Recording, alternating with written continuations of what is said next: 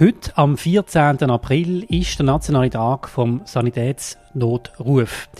Der Tag soll unter anderem den Sanitätsnotdienst den Vordergrund stellen. Er soll uns aber auch darauf sensibilisieren, wie wir uns verhalten im Notfall. Wir werden diesen Aktionstag zum Anlass nehmen, um mit einer erfahrenen Rettungssanitäter ein Gespräch zu suchen, mit ihr zu reden über die vielen Facetten von ihrem sicher auch anstrengenden, vielseitigen und einmal sicher auch belastenden Beruf. Und damit sage ich ganz herzlich willkommen, Diana Knöll, Rettungssanitäterin beim Kantonsspital Basel-Land. Ganz herzlich willkommen. Danke vielmals und äh, merci, dürfen wir bei dem mitmachen. Ich bin sehr gefreut, weil der 14.04. ist unser Tag ist. Das äh, können wir bei der Öffentlichkeit uns repräsentieren und euch vielleicht ein bisschen zeigen, äh, was wir im Alltag alles so leisten. Da sind wir doch sehr gespannt. Noch zwei Hinweise, bevor der Podcast anfängt. Erstens, wir zeichnen den Podcast auf, hier in der Rettungswache vom Kantonsspital Liestl. Das Zweite ist, wir haben auch eine Reportage auf Prime News, die heute äh, veröffentlicht worden ist. Da könnt ihr auch noch Bilder anschauen, könnt Text lesen dann sind ihr bestens informiert, um was es hier alles geht. Mein Name ist Christian Keller und jetzt starten wir in das Gespräch. Jana Knöll, ich habe es schon erwähnt, es geht an dem Aktionstag darum, wie wir uns sollen verhalten im Notfall aus Ihrer Erfahrung. Wie gut wissen die Leute, wie man sich verhalten, wenn es zum Notfall kommt? Das ist sehr unterschiedlich. Ich denke, das kommt auch ein bisschen darauf an, was man privat macht. Ich denke, so ein Feuerwehrmann weiß das vielleicht besser als äh, eine andere Berufsgruppe. Man kann sich auch privat in verschiedensten Sachen weiterbilden, je nach Interesse. Man kann bei einer Stiftung Ersthelfer Nordwestschweiz Mitglied sein und hat dort verschiedene Möglichkeiten, Kurs besuchen. Und vielleicht ähm, hat jemand nie Berührung äh, mit so etwas und weiß dann vielleicht tatsächlich nicht, wie man äh, bei so etwas ähm, reagiert. Aber wem das ein Anliegen ist, gibt es ganz viele Möglichkeiten, sich da zu informieren darüber. Ist es nicht so, dass die meisten Leute, nehmen wir an, durch einen Zufall an einen Verkehrsunfall anlaufen mit sagen wir, zwei verletzten Leuten und einfach heillos überfordert sind? Also es wäre jetzt wahrscheinlich in meinem Fall so, ich habe keine Ahnung, wie ich jemanden müsste behandeln. Ich habe zwar Militär gelernt, mehrfach, aber das ist ja nicht etwas, was man täglich macht. Wie ist das? Auch sehr unterschiedlich. Es gibt Leute, die reagieren instinktiv einfach richtig.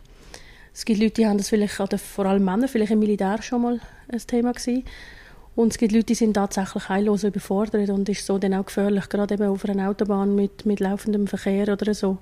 Also wäre es tatsächlich äh, wichtig, dass Leute so sich würden informieren wie man sich äh, tut verhalten bei Unfällen oder medizinischen Notfällen. Bräuchte es das mehr?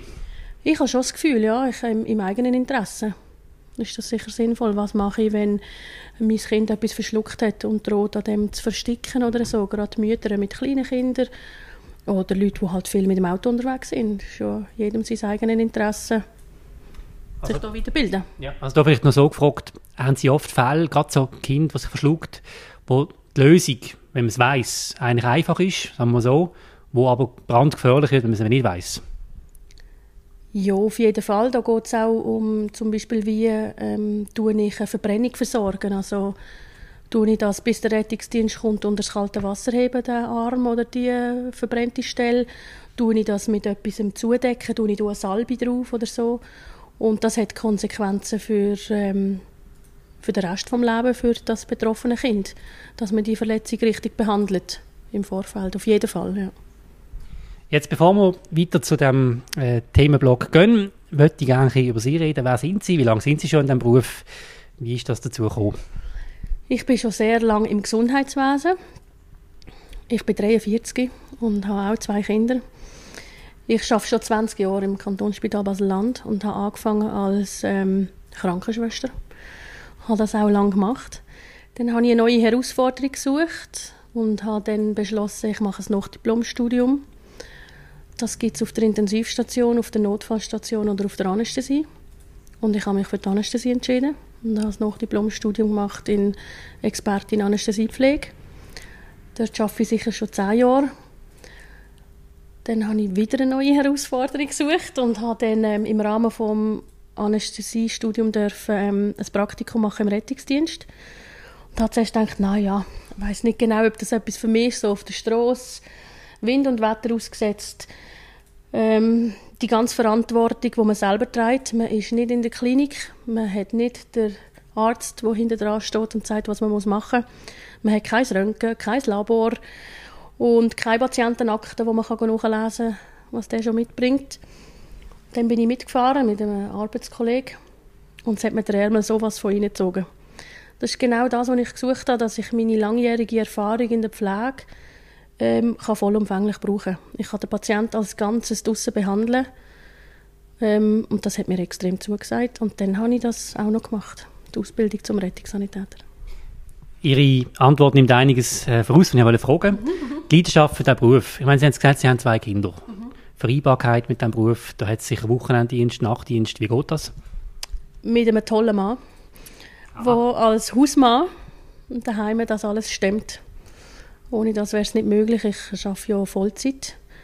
Und auch die Ausbildung verlangt einiges ab. Man kommt nicht heim und hat Feuer oben. Man muss noch lernen, Bücher wälzen.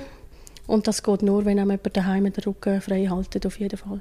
Also Sie haben sich so aufgeteilt, dass Ihr Mann daheim schaut und Sie sind 100% jetzt im Beruf tätig? Jawohl, genau. Der ganze Stress, den man sich jetzt vorstellt, die Belastung, und das geht jetzt auch ein bisschen bei dem Aktionstag. Wie würden Sie das beschreiben? Gibt es bei Ihnen eine Routine oder ist das ein Job, den du vielleicht zehn Jahre machst und dann irgendwann musst du sagen, hey, ich habe gesehen, ich brauche mal eine Pause? Das ist eine sehr gute Frage und genau dort drin ähm, liegt meine Passion, dass es keine Routine ist. Dass ich nicht weiß am Morgen, wenn ich arbeite, was auf mich zukommt. Das schätze ich enorm an meinem Beruf. Das setzt allerdings voraus, dass ich für jede Situation halt vorbereitet bin. Ich kann nicht am Morgen schon sagen, heute schaue ich jetzt Herz-Kreislauf an. Ähm, kommt mit größter Wahrscheinlichkeit dann kein Herz-Kreislauf-Einsatz, sondern es kann halt alles kommen. Und das ist aber halt auch ein bisschen der Anspruch an sich selber, man haltet halt sein ganzes Wissen einfach an Schur. Und ich könnte mir zum Beispiel keinen Job vorstellen, wo ich ähm, heute schon weiß, was ich morgen alles zu erledigen habe. Das wäre grausam für mich. Ich weiß, das sehen andere ganz anders, aber das ist genau das, was ich brauche. Ich stand jeden Morgen so motiviert auf, weil ich nicht weiß, was der Tag bringt und bin einfach happy. Also kein Verschleißjob? Doch, sicher. Also es, das, man, kann das, man muss das auch nicht schön reden. Es ist ein Verschleißjob. Es ist ähm, physisch und psychisch sicher sehr anspruchsvoll. Aber dort ist jeder halt in seiner Verantwortung, die Work-Life-Balance und die Psychohygiene halt einfach aufrechtzuerhalten und halt auch sich selber zu pflegen. Wie lange gehen, gehen Schichten, die Sie haben? In der Anästhesie gehen sie acht Stunden und im Rettungsdienst gehen sie zwölf Stunden. Das ist sehr lang. Ist sehr lang, hat beides Vor- und Nachteile. Ich generiere im Rettungsdienst pro Tag halt Überstunden, die ich dann kumuliert als Freitag habe. Das heißt, wenn ich 100% arbeite, habe ich ab und zu halt einfach vier Tage am Stück frei. Okay, reden wir ein bisschen darüber, und das geht ja auch bei dem Aktionstag, über das Verständnis in der Bevölkerung für ihre Arbeit. Man liest immer wieder in den Medien, dass es Übergriffe gibt, auch gegenüber Personen, die im Sanitätsdienst arbeiten, die an einen Ort kommen, um eigentlich helfen. Es ist eigentlich absurd, dass so Leute dann attackiert werden. Ist das eine Tendenz, die Sie selber auch feststellen? Oder ist das medial aufgebauscht? Das ist ein sehr aktuelles Thema bei uns im Rettungsdienst. Äh, wir diskutieren das ähm. Ich habe vom, äh, von mir schwätze ich das Gefühl, es nimmt zu. Ähm, das sind nicht nur Angriffe gegen uns, es ist Angriff gegen unser Auto, wenn ein Auto nicht mehr parkiert ist, dass man dort etwas dran holt, dran schmeißt. Ähm, dass man für uns, wenn wir mit Sondersignalen kommen, zu fahren, nicht, nicht Platz macht, ähm, nicht aus dem, aus dem Weg geht, dass wir ungehindert fahren können. Dass zum Teil äh, Beschwerden zu unserem Rettungsdienst kommen, dass wir in der Nacht würden Lärm machen wenn wir unsere Türen schletzen oder so im Wohnquartier. Und halt leider auch tätliche Angriffe. Ja. Äh, das ist ein brisantes Thema bei uns, das nehmen wir sehr ernst und das aufgreifen und auch nach Lösungen und ähm, Auswege suchen. Ja. Haben Sie das auch schon erlebt? Verbal äh, sehr oft. Dort geht es aber darum, dass wir das einschätzen, ob das etwas ist, was mit der Krankheit des Patienten halt einfach einhergeht. Das können wir sehr gut differenzieren. Oder ob das wirklich etwas Persönliches ist. Und wenn das etwas Persönliches ist, dann ähm, tun wir das auch aufrollen, den Fall. Und halt je nachdem auch mit der Polizei Kontakt aufnehmen und den Fall sicher weiterverfolgen. Das müssen wir uns nicht gefallen und dürfen wir auch nicht. Wie schützen Sie sich? Meinen Sie jetzt, ähm, wenn ich verbal angegriffen bin oder körperlich? Also wenn ich jetzt denke, Sie gehen noch jemanden an, Sie wissen, es ist einfach ein Club, da hat Leute, die betrunken sind, Gehen Sie nur noch, wenn die Polizei kommt? Oder gehen Sie, nehmen Sie das Risiko auf sich? Oder ist, ist das heute die Situation? Oder wie ist das? Da ist die Zentrale für uns ein richtiger ähm, ein Partner. Ähm, die Zentrale ist bemüht, das schon bei der Einsatzmeldung rauszuhören, je nach Einsatzort. Und unsere Sicherheit ist unser oberstes Gebot. Wir würden nie einfach leichtfertig in eine Situation hineinlaufen. Wenn schon bei der Einsatzmeldung steht, dass da Waffen im Spiel sind oder so, dann wird die Polizei direkt mit aufgeboten. Mhm. Und dann sind wir auch ähm, alert und schauen, dass wir nicht einfach in so Situationen hineingeraten. Als Rettungssanitäter hast du, du schaffst mit allen Sinnen, du schaffst mit dem Geruchssinn, mit dem Fühlen, Hören, Schmecken und wir haben wahnsinnige Menschenkenntnis. Das heißt, wenn wir neu in eine Situation hineinkommen, dann sind wir mit allen Sinnen präsent und würden auch sofort Rückzug machen, wenn da etwas nicht in der Ordnung ist. Was ist Ihre Erklärung, warum die Aggressionen zugenommen haben? Das ist eine sehr gute Frage. Die stellen wir uns natürlich auch. Ich weiß nicht, ob man die final ähm, beantworten. In der Gesellschaft zu spüren ist, ist allgemein halt einfach äh, ähm, ein gewisser Egoismus, dass man jetzt halt sich selber in den Vordergrund stellt und sagt, und jetzt bin ich dran und ich, ich tue einfordern.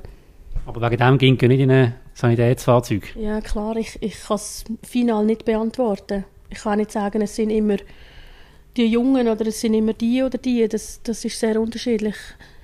Das ist eine Frage, die uns extrem beschäftigt und ich dir keine Antwort auf das kann geben also Das Problem ist ja auch, wenn das zunimmt, dann haben sie, sind sie weniger attraktiv als Arbeitgeber. Also am Schluss sagen die Leute, also, ich will da... Äh, zu irgendwelchen Zeiten, Unzeiten komme ich da helfen, dann werde ich noch blöd angemacht oder sogar noch äh, körperlich be bedrängt. Das wollte ich natürlich nicht. Ja, auf jeden Fall, ja. Das macht unseren Beruf noch, noch unattraktiver, auf jeden Fall, ja. Und dem treten wir aber entgegen und unsere Mitarbeiter zu schützen. Gut. Reden wir über einen anderen Punkt, der auch immer wieder in den Medien kommt. Es geht um überlastete Notfälle. Das ist im Sommer das grosse Thema gesehen. Jetzt auch im, im Winter natürlich wieder. Wie ist das für Sie bei Ihrer Arbeit? Wie muss ich mir das vorstellen? Also, ich meine, Sie sind draußen, Sie bringen jemanden, Sie haben einen Notfall, der am Limit läuft. Wie gehen Sie mit dem um? Was bedeutet das? Absolutes Teamwork mit, mit den Notfallstationen. Ähm, kommunizieren mit den Leuten. Ähm, vorausschauend planen, also dass wir die Leute direkt halt an den richtigen Ort fahren, dass wir wissen, dass wir keine orthopädischen Fälle ähm, in ein Spital bringt, wo das gar nicht bieten kann. Also dass wir draussen präklinisch sehr genau ähm, differenziert diagnostizieren, um was es geht, dass wir so ähm, Fehlplatzierungen vermeiden. Ja, halt so in dem Sinne. Ja. Und dass wir halt auch mal ähm, wenn jemand uns anruft und das können wir vor Ort lösen, den Patienten nicht ins Spital bringen, sondern probieren, vielleicht daheim schon zu behandeln oder mit dem Hausarzt Kontakt aufnehmen. Hm. Es hat Forderungen aus der Politik, dass jemand, der auf einen Notfall geht, irgendeine Pauschale soll zahlen mit der Begründung, viele sind dort auf dem Notfall, wo es gar nicht nötig haben. Jetzt würde mich interessieren, wenn Sie draus sind, die Alarmfahrt oder die Fahrten, die Sie machen, in wie vielen Fällen wäre es eigentlich nicht nötig? Wie ist das? Das liegt nicht an mir, das zu beurteilen. Ich würde sagen, es ist so, die Person, die 144 wählt, die ist in einer Notlage. Die einzelne Notlage ist für den einen vielleicht nicht so schlimm und für den anderen ist das aber schon, schon ganz schlimm. Und das ist nicht an mir, das zu werten. Äh, vielleicht muss sich einfach das System halt jetzt dem anpassen, dass ähm, viele Leute halt auf das zurückgreifen und dann auch darauf wählen. Mhm. Die Zentrale kann das sicher ein bisschen ähm, steuern, wenn jemand anruft und um Hilfe fragt und die Zentrale sagt, ja, es gibt auch noch andere Möglichkeiten. Aha, ja, das habe ich gar nicht gewusst und dann darauf hinweist. Mhm. Aber wenn wir rausgeschickt werden, hat das Zentrale schon abgeklärt, ob es andere Möglichkeiten gibt und dann ist es nicht an mir, das zu werten. Dann sind wir für die Leute da und uns das Bestmögliche geben. Und wir würden auch niemand jetzt äh, leichtfertig mitnehmen, wenn der Patient das unbedingt will. Auf jeden Fall, dann hat jeder Patient das Recht, äh, mit uns mitzufahren. Ich finde das sehr eine heikle Frage, wenn wir das würden werten. Mhm, ich will nicht äh, zum Beispiel jemandem sagen, ja, das war jetzt nichts. Das kann ich draussen oftmals gar nicht beurteilen. Wenn jemand anläutet und er hat Druck auf der Brust, dann kann das vielleicht saures Aufstoßen sein vom Magen, aber es kann auch ein Herzinfarkt sein. Also liegt das nicht an mir, das zu werten, aus, sondern ich helfe dieser Person in dieser Notlage und dann schauen wir miteinander. Schauen. Das ist ja das Faszinierende an der Medizin, wenn ich das so darf sagen. Du weißt eigentlich nie genau, was ist es jetzt. Ist es ein Husten, ist es harmlos oder schlimm? Ähm, wie geht man so etwas an? Machen Sie das dann mit der Erfahrung? Sind das Schemen, wo Sie das einfach abarbeiten? Weil Sie sind ja im Stress, Sie kommen an, eine, an einen Ort, wo Sie schnell handeln müssen.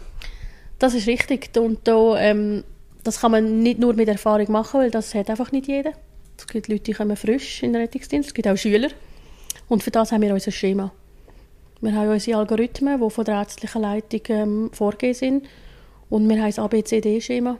Nach dem arbeiten wir, um die ähm, Verletzungen, die mit dem, ähm, wo das Leben bedroht ist, so schnell wie möglich zu detektieren und zu behandeln. Wenn man hier draußen ist, im Einsatz, dann ist man im Stress. Man muss da, Sie haben das ja auch schon erzählt, jetzt sehr vieles gleichzeitig beachten. Da habe ich das Gefühl, das ist nicht ein Job für jeden Mann und für jede Frau. Nein, aber ich finde das auch gut, dass das so ist.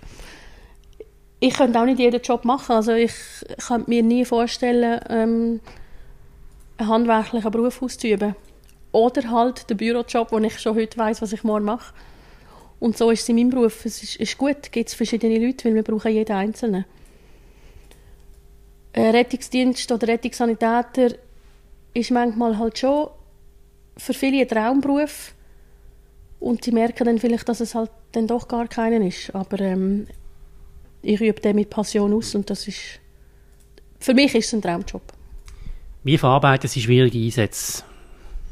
Definiere schwierige Einsätze. Also was ist für dich ein schwieriger Einsatz? Einer, wo ich zum Beispiel in eine Situation komme, wo etwas Schlimmes passiert ist, mhm. wo ich mitbekomme, wie ja, etwas Tragisches passiert ist. Ich sehe die Angehörigen drumherum stehen und ich weiß eigentlich, ich kann fast nichts machen oder es mhm. wird schwierig. Vielleicht noch ein Kind. Okay, du meinst mehr so die emotionale äh, Belastung in einem Einsatz. Ähm, darüber reden hilft mir am meisten mit meinen Teamkollegen, mit Freunden oder Familie, immer ähm, unter Wahrung vom Datenschutz. Und wir haben eine Peergruppe bei uns im Team.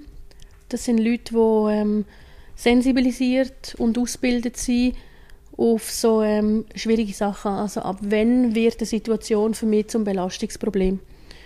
Und mit denen kann ich Kontakt aufnehmen und dann tut man den Fall aufrollen. Und nach ganz schlimmen Einsätzen machen wir immer gemeinsam im Team ein Debriefing. Wir reden immer über den Einsatz nochmal reden. Manchmal hilft auch, dass man schauen, ob es dem Patienten gut geht oder wie ist die Sache dann ausgegangen. Oder halt eben wirklich darüber reden, so viel wie möglich. Muss man das lernen? Ja, das muss man lernen, auf jeden Fall. Man muss auch lernen, dass einem eine Situation darf belasten Ich bin keine Maschine und ich bin nicht aus Stein. Ich bin ein Mensch, äh, ich bin Mami, äh, ich bin Ehefrau und gerade wenn du das Thema Kinder ansprichst, oder, das, das tut mich ja persönlich dann auch sehr mitnehmen, wie, wie sich das anfühlt als Mami, wenn einem Kind etwas Schlimmes passiert. Und man muss sich einfach auch eingestehen, es darf mich jetzt belasten bis zu einem gewissen Punkt und dann muss ich es wieder loslassen und man darf das nicht pathologisieren, schon im, im, ersten Moment denken, wenn ich jetzt mit dieser Situation Mühe habe, ist das schlimm. Das muss man zulassen, dass das schlimm ist und darüber reden. Wie oft kommen Sie an einen Moment, wo so viel zusammenkommt, dass man vielleicht für einen Moment überfordert ist? Das kommt sicher sehr oft vor. Wir üben das aber oft in so Troubleshootings oder in so ähm, Simulationstraining. Dort machen wir auch dann oft CRM, so ein Krisenmanagement in den Situationen, dass man aus dem Gefühl rauskommt und wieder in den Kopf geht. Also dass ähm, man Strategie entwickelt, um wieder klar denken Einen Schritt zurücknehmen, unseres wieder auf unser Schema zurückkommen, wieder das ABCD-Schema machen, von vorne anfangen einer übernimmt den Lead und dann wird kommuniziert im Team. Also da gibt es Strategien, wo wir können darauf zurückgreifen können und die werden trainiert. Das ist ja noch, also das Teamwork ist entscheidend. Absolut, absolut. Ich bin ohne mein Team, ohne mein Equipment, dann ähm, bin ich nicht eine vollwertige Rettungssanitäterin. Ich starte am Morgen auf dem Auto mit meinem Teampartner für zwölf Stunden und die zwölf Stunden rocken wir zusammen durch, egal was kommt und da gehört ein ein sackstarkes Team dahinter und ohne das wäre es nicht möglich. Das ist äh, Prime News aktuell mit der Diana Knöll. Wir reden heute am 14. April über die vielen Facetten von dem Beruf im Sanitätsnotdienst. Wir haben über etwas noch gar nicht geredet, nämlich über die Nummer 144. Ähm, und die geht es ja auch, wie viele Leute, Leute eigentlich auf das 144 an und einfach fürs Verständnis, was ist der Unterschied zum 112 und zum 117? Ich nehme an, 117 ist die Nummer, die die meisten anrufen. Würde ich so unterschreiben, ja. Genaue Zahlen kenne ich nicht, kenne ich nicht. Es sind sicher brutal viele Anrufe und nicht, nicht alle kommen natürlich zu uns. Da wird ähm, viel gefiltert. Das 112 ist die internationale Nummer, aber auch wenn man jetzt mal aus Versehen 112 anruft, gelangt man dann trotzdem an die richtige ähm, Einsatzleitzentrale. 144, ähm, ja, eine der wichtigsten Nummern, die, die gibt man den Kindern mit, die tut man im Grossi ganz gross noch immer beim Telefon aufschreiben. Äh, das 118, das 117 sicher auch, ja. Ist die Zahl genug bekannt? 144, wenn es überall ähm, so bekannt wird, oder wäre das auch das Ziel von euch, dass das mehr bekannter nochmal wird, mehr, mehr angewählt wird, wenn ein medizinischer Notfall ist? Nein, ich glaube, die Nummer ist etabliert, habe ich das Gefühl, sie steht ähm, überall drauf. Ich habe das Gefühl, die ist etabliert und mit dem, mit dem Rückhalt, dass 112 auch funktioniert, mhm. glaube ich, ist das voll okay, ja. Okay, dann über die Herausforderungen in Ihrem Beruf würde ich auch gerne noch ein paar Fragen stellen. Wie viel wissen Sie eigentlich, wenn Sie zum Beispiel durch den Kaffee am Trinken sind und dann kommt, kommt der Einsatz? Wie, wie läuft das ab? Wie bereiten Sie sich vor im Fahrzeug? Was sind Ihre Gedanken in so einem Moment? Wie, wie macht man das? Ähm, Fahrzeug und auch meine persönliche Ausrüstung ist so gemacht, dass wir für die meisten Notfälle gerüstet sind. Äh, das unterliegt strengen Regeln und wir checken jeden Morgen, wenn wir kommen, ähm, nach Checklisten und ähm, nach Qualitätsmanagement unser Auto und geben dort ähm, die Garantie, dass wir alles dabei haben, was wir für den Tag werden brauchen. Das machen wir immer am Morgen und dann probieren wir zum ersten Kaffee zu gehen. Das klingt mal mehr, mal weniger. Das wissen alle, die in einer Blaulichtorganisation arbeiten. Und dann wissen wir nicht, was kommt. Wir tragen alle ein Einsatzhandy auf uns und dann geht der berühmt-berüchtigte Ton ab. Und dann haben wir dort schon eine erste Meldung drauf. Ähm, dort steht vor allem das Wichtigste drauf, ist, ob es um, um eine Sondersignalfahrt handelt, mit welcher Dringlichkeit wir ausrücken und wo wir müssen hingehen Und mehr müssen wir im ersten Moment gar nicht wissen. Wir müssen wissen, wie schnell wir noch sind und wo dass wir hingehen müssen.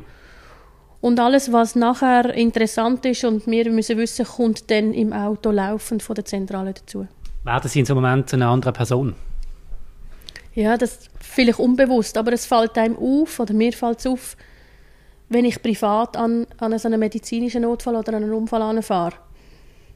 Dann bin ich total anders, dann bin ich auch ne, viel nervöser, weil plötzlich merke ich, ich habe meine Uniform nicht an, ich habe mein Stethoskop nicht in der Tasche, ich habe kein Lämpchen, ich habe keinen Rucksack und ich habe vor allem keinen Teampartner.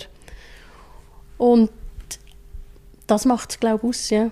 Ich bin wirklich dann eine andere Person und funktioniere einfach dann anders.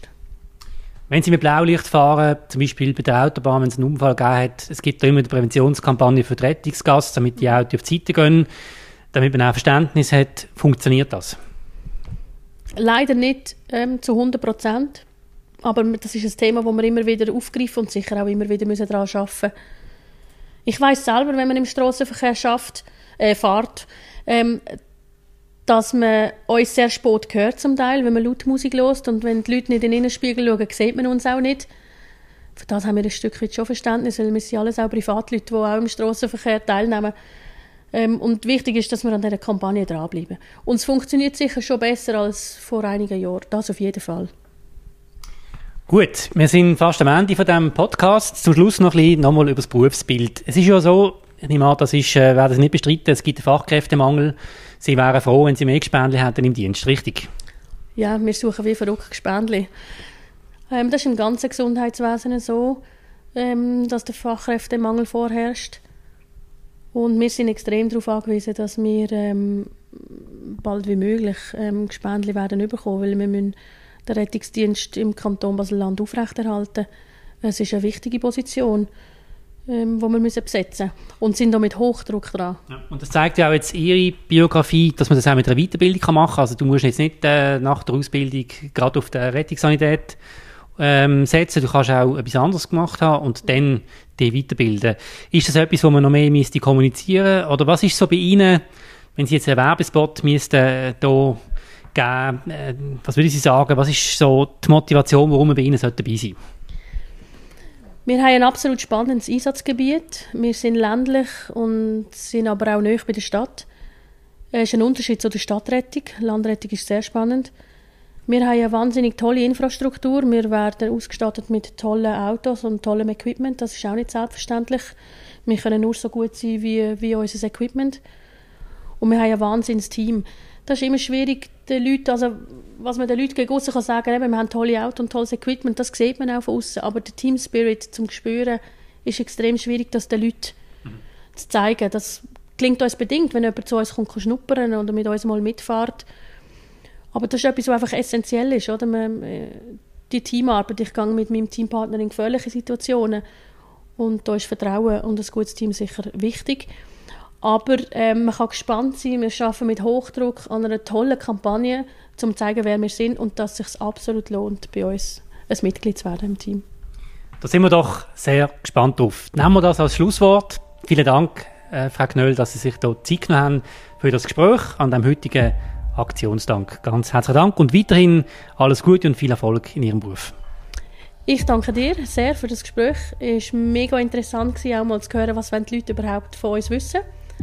Äh, kommen auf uns zu und fragen uns, wenn ihr etwas über uns wollt wissen Genau, und ich stelle fest, ich habe es immer gesitzt und du mich immer duzt. Ja. Das ist doch, das ist äh, die Folge meiner Erziehung, gut bürgerlich daheim. Dankeschön Mami, Dankeschön Papi, großartig.